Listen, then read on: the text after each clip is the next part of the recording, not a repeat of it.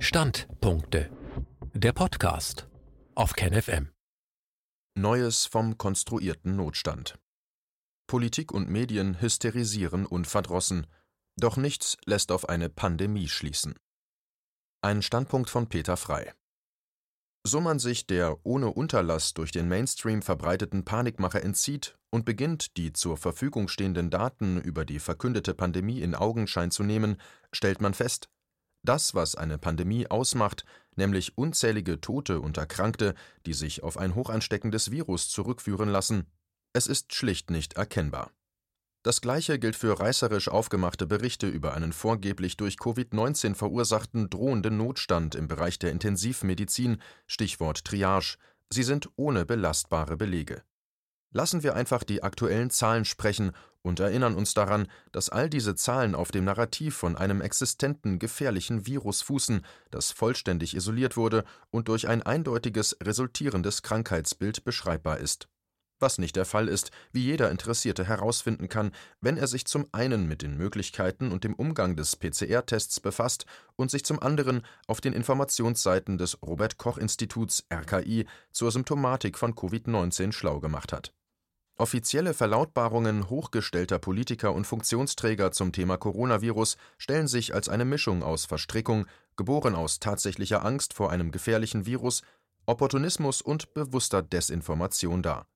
Nach neun Monaten Pandemiemodus lässt sich ohne Umschweife sagen, dass die Bevölkerung nicht nur in Deutschland dreist belogen wird.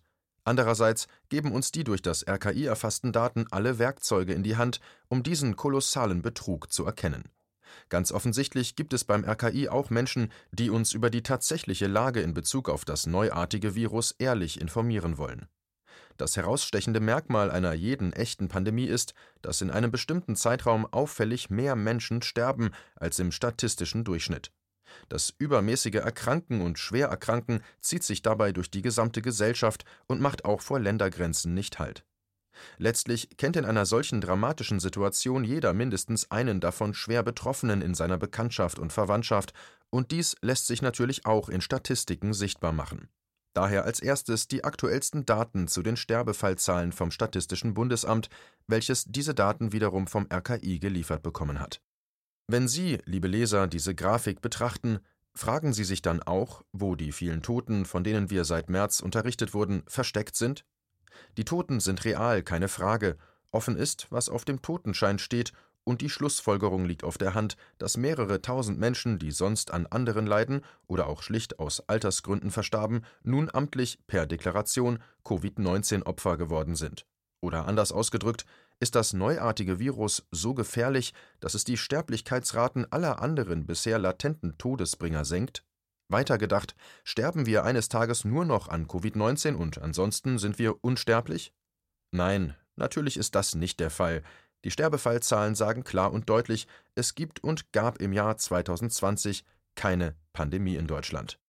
Nun ließe sich einwenden, dass möglicherweise die Sterbezahlen gar nicht entscheidend sind, sondern wie viele Menschen schwer erkranken.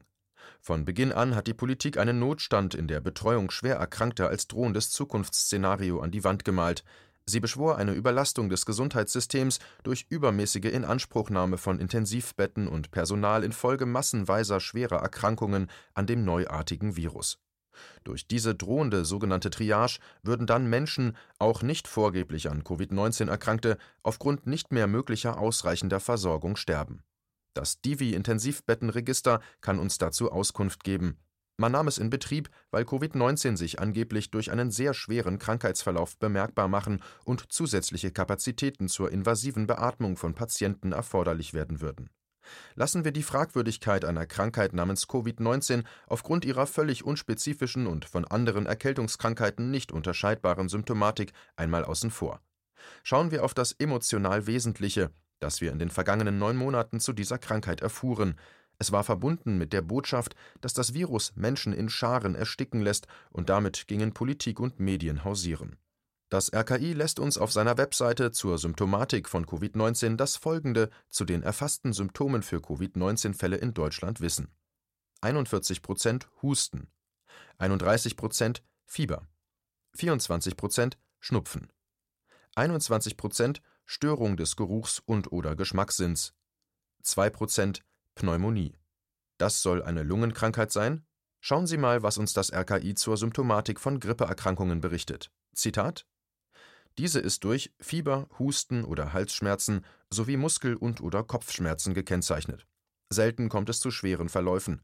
Diese fallen in die Kategorien erstens primäre Influenza-Pneumonie durch das Virus selbst, zweitens bakterielle Pneumonie-Superinfektion, drittens Exacerbationen, deutliche Verschlechterung chronischer Lungenerkrankungen wie gleich wird durch Covid-19, das beim Krankheitsbild im Prinzip nicht von einer Grippe unterscheidbar ist, noch diagnostiziert?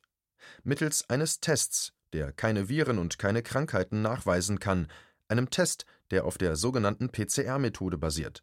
Ohne Test, das war bis zum Februar 2020 so, wäre eine Variation der Influenza erkannt und als Fall gemeldet worden oder auch gar nichts, denn die allermeisten PCR-Treffer werden bei asymptomatischen, genauer gesagt gesunden Menschen gelandet. Doch was noch viel auffälliger ist, selten Influenza oder eine Quote von 2% Pneumonie, Covid-19, charakterisiert kein typisches Merkmal einer Krankheit. Von einer Lungenkrankheit kann weder bei der Influenza noch bei Covid-19 die Rede sein, nicht wenn wir den dazu vom RKI zur Verfügung gestellten Daten trauen wollen. Wenn dem also tatsächlich so ist, dann dürfte sich das auch entsprechend in der Auslastung im intensivmedizinischen Bereich widerspiegeln, was es auch tut, und das passt wie die Faust aufs Auge zur völlig unauffälligen Sterblichkeit im Deutschland des Jahres 2020. Denn niemals hat es in diesem Jahr einen signifikanten Anstieg in der Nutzung des Intensivbettenbereichs gegeben. In vor dem Virus in Angst gehaltene Menschen mögen das nicht glauben, aber Divi, das Intensivbettenregister, ebenfalls unter Hoheit des RKI betrieben, spricht eine deutliche Sprache. Die sogenannte Notfallreserve erklärt vielleicht, warum noch immer mehrere tausend Intensivbetten, vom Bund eben wegen der ausgerufenen Pandemie mit 360 Millionen Euro gefördert, nicht im Divi aufgeführt sind. Danach müsste die offizielle Kapazität an Intensivbetten derzeit bei etwa 40.000 liegen. Das Divi-Intensivregister wurde erst im März 2020 ins Leben gerufen, daher die zu Beginn stark ansteigende Kurve. Wir können davon ausgehen, dass die Auslastung im Intensivbettenbereich seit Jahren um einen Wert von etwa 70 Prozent herum schwankt. Ein dramatischer Anstieg der Bettenbelegung war im Deutschland des Jahres 2020 niemals gegeben.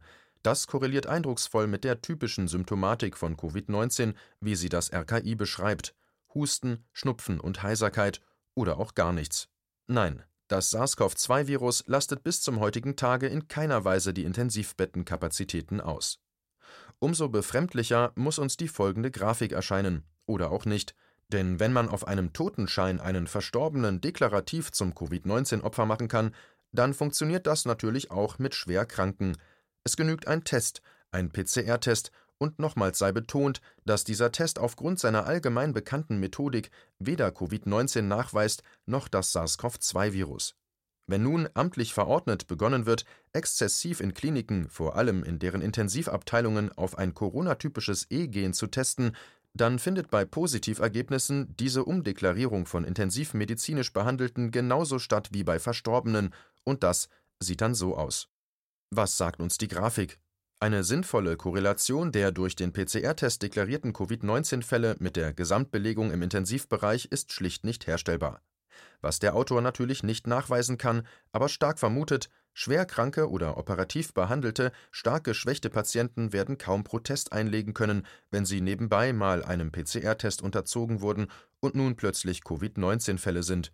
Denn getestet wird in den letzten Wochen so viel wie nie zuvor. Wo und vor allem wie und wie oft getestet wird, wird uns vorenthalten. Das ist ein Skandal, den unsere mit der Politik gleichgeschalteten Medien natürlich geflissentlich übersehen. Inzwischen werden wöchentlich etwa 100 Millionen Euro mit PCR-Tests umgesetzt, ein glänzendes Geschäft für die Profiteure der Pandemie. Es ist halt auch eine Testpandemie und für die Gewinner möchte sie wahrscheinlich nie zu Ende gehen. So weit ist Deutschland inzwischen beim Testen. Um es etwas flapsig auszudrücken, inzwischen läuft dieses Land in einen Zustand, in dem jeder auf das neuartige Virus getestet wird, der nicht bei drei auf dem Baum ist. Gesunde Menschen, sich völlig normal im Alltag bewegend, geraten immer mehr in den Fokus der Virenfahnder, der Kontaktkettenverfolger. Aber die Macher der veröffentlichten Meinung hüten sich nachzufragen, welchen Sinn das Ganze in Bezug auf Gesunderhaltung oder Heilung von Menschen haben soll. Und vergessen wir es nicht, liebe Leser, der Test findet keine Viren und er taugt auch in keiner Weise zur Diagnostik. Er kann das nicht, konnte es nie.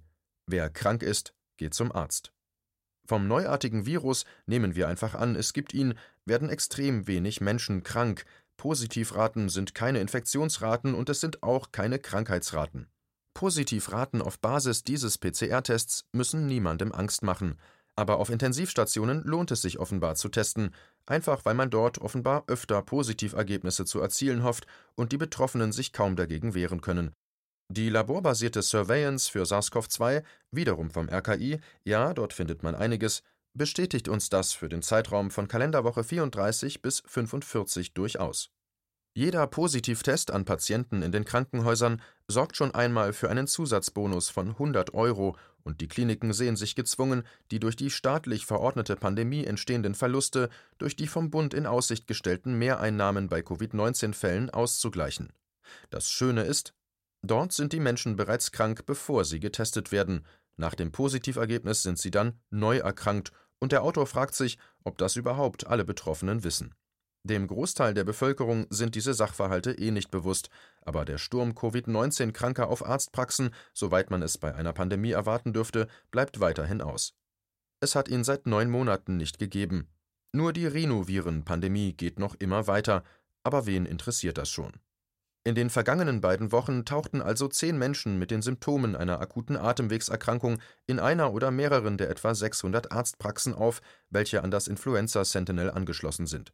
Diese Menschen wurden dann positiv auf SARS-CoV-2 getestet. Sie wissen schon, liebe Leser, mit einer Testmethode, die dazu gar nicht in der Lage ist. Aber schauen Sie sich das an. Soll das eine Pandemie sein? Und noch immer bewegt sich der Autor im verbreiteten Narrativ eines in der Bevölkerung kreisenden Virus. Hier stimmt einfach zu viel nicht. Und die Existenz des Virus zu hinterfragen, ist überhaupt nicht erforderlich, um feststellen zu dürfen, dass die den Menschen dargebotene Pandemie eine Fiktion ist.